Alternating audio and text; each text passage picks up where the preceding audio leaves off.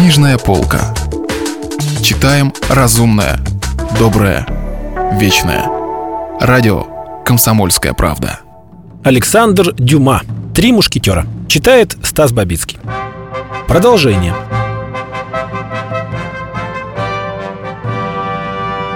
Как добрый провинциал, Д'Артаньян проспал до девяти утра и сразу отправился к достославному господину де Тревилю. Капитан королевских мушкетеров путь свой и в самом деле начинал так же, как Д'Артаньян. То есть без единого су в кармане, но с тем запасом дерзости, остроумия и находчивости, благодаря которому даже самый бедный гасконский дворянчик нередко добивался большего, чем самый богатый перегорский или берийский дворянин. Его дерзкая смелость, его еще более дерзкая удачливость возвели де Тревиля на самую вершину лестницы, именуемой придворным успехом. Да что там! Он взлетел по этой лестнице, шагая через три ступеньки. Он был другом короля. Людовик тринадцатый питал настоящую привязанность к господину де Тревилю. Правда, привязанность королевскую, эгоистическую, но все же привязанность. Именно поэтому он сделал его капитаном королевских мушкетеров. Личной гвардии, которая играла для него ту же роль, что ординарная стража для Генриха Третьего или шотландская гвардия для Людовика Одиннадцатого. Кардинал в этом отношении не уступал королю. Увидев, какой грозной когортой избранных окружил себя Людовик тринадцатый, этот второй, ну или правильнее, первый властитель Франции также пожелал иметь свою гвардию. Два властелина-соперника отбирали для себя во всех французских областях и даже в иностранных государствах людей, прославившихся ратными подвигами. Случалось нередко, что король и кардинал по вечерам за партией в шахматы спорили о достоинствах своих воинов. Каждый из них хвалился выправкой и смелостью последних. И на словах, осуждая стычки, а также дуэли, втихомолку подбивал своих телохранителей к дракам. Победа или поражение их вояк доставляли непомерную радость или подлинное огорчение. Тревиль угадал слабую струнку своего повелителя и этому был обязан неизменным, длительным расположением короля, который вообще-то не славился постоянством в дружбе. Вызывающий вид, с которым Тревиль проводил парадным маршем своих мушкетеров перед кардиналом Арманом Дюплесси-Ришелье, заставлял в гневе щетиниться седые усы его высокопреосвященства. Тревиль до тонкости владел искусством войны. Его солдаты составляли легион сорвиголов, которые повиновались только ему одному. Небрежно одетые, подвыпившие, исцарапанные мушкетеры короля, или вернее мушкетеры господина де Тревиля, шатались по кабакам, по увеселительным местам и гульбищам, орали, подкручивали усы, бряцали шпагами и с наслаждением задирали телохранителей кардинала. Затем из ножен с тысячью прибауток выхватывалась шпага. Случалось, их убивали, и они падали убежденные, что будут оплаканы и отмщены. Чаще же случалось, что убивали они, уверенные, что им не дадут сгнить в постели. Господин де Тревиль, разумеется, вызволит их.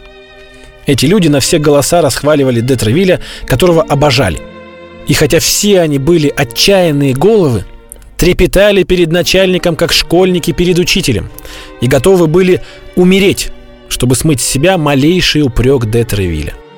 Владея способностью вести интригу не хуже искуснейших интриганов, господин де Тревиль оставался кристально честным человеком. Более того, несмотря на изнурительные походы, на все тяготы военной жизни, он был отчаянным искателем веселых приключений и, конечно же, дамским угодником. О его победах над женщинами ходило столько же сплетен, сколько двадцатью годами раньше о сердечных делах Басампьера. А это кое-что значило.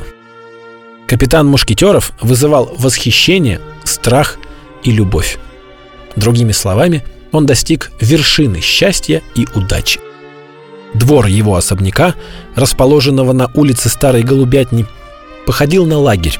Уже с шести часов утра летом и с восьми часов зимой человек пятьдесят или шестьдесят мушкетеров видимо, сменявшихся время от времени с тем, чтобы число их всегда оставалось внушительным, постоянно расхаживали по двору, вооруженные до зубов и готовые на все. По лестнице, такой широкой, что современный строитель на занимаемом ею месте выстроил бы целый дом, постоянно сновали вверх и вниз старухи, искавшие каких-нибудь милостей, приезжие из провинции дворяне, жаждущие зачисления в мушкетеры, лакеи, вшитых золотом ливреях, явившиеся сюда с посланиями от своих господ. С утра до вечера в приемной стоял несмолкаемый гул, в то время как де Тревиль в соседнем кабинете принимал гостей, выслушивал жалобы, отдавал приказания и, как король со своего балкона в Лувре, мог, подойдя к окну, произвести смотр своим людям и вооружению. В тот день, когда Д'Артаньян явился сюда впервые, круг собравшихся казался необычайно внушительным, особенно в глазах провинциала. Провинциал, правда, был гасконец, и его земляки в те времена пользовались славой людей, которых трудно чем-либо смутить. Пройдя через массивные ворота, обитые длинными гвоздями с квадратными шляпками, посетитель оказался среди толпы вооруженных людей.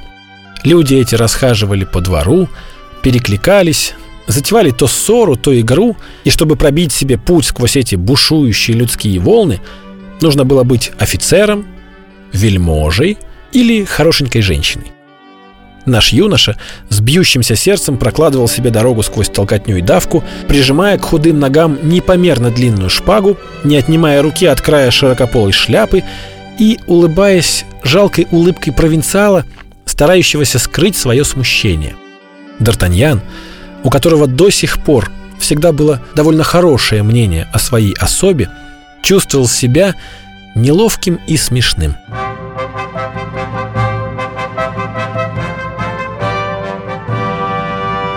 Продолжение романа слушайте завтра.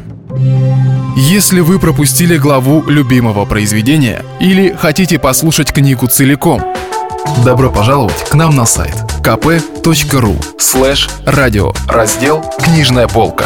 Книжная полка. Читаем разумное, доброе, вечное.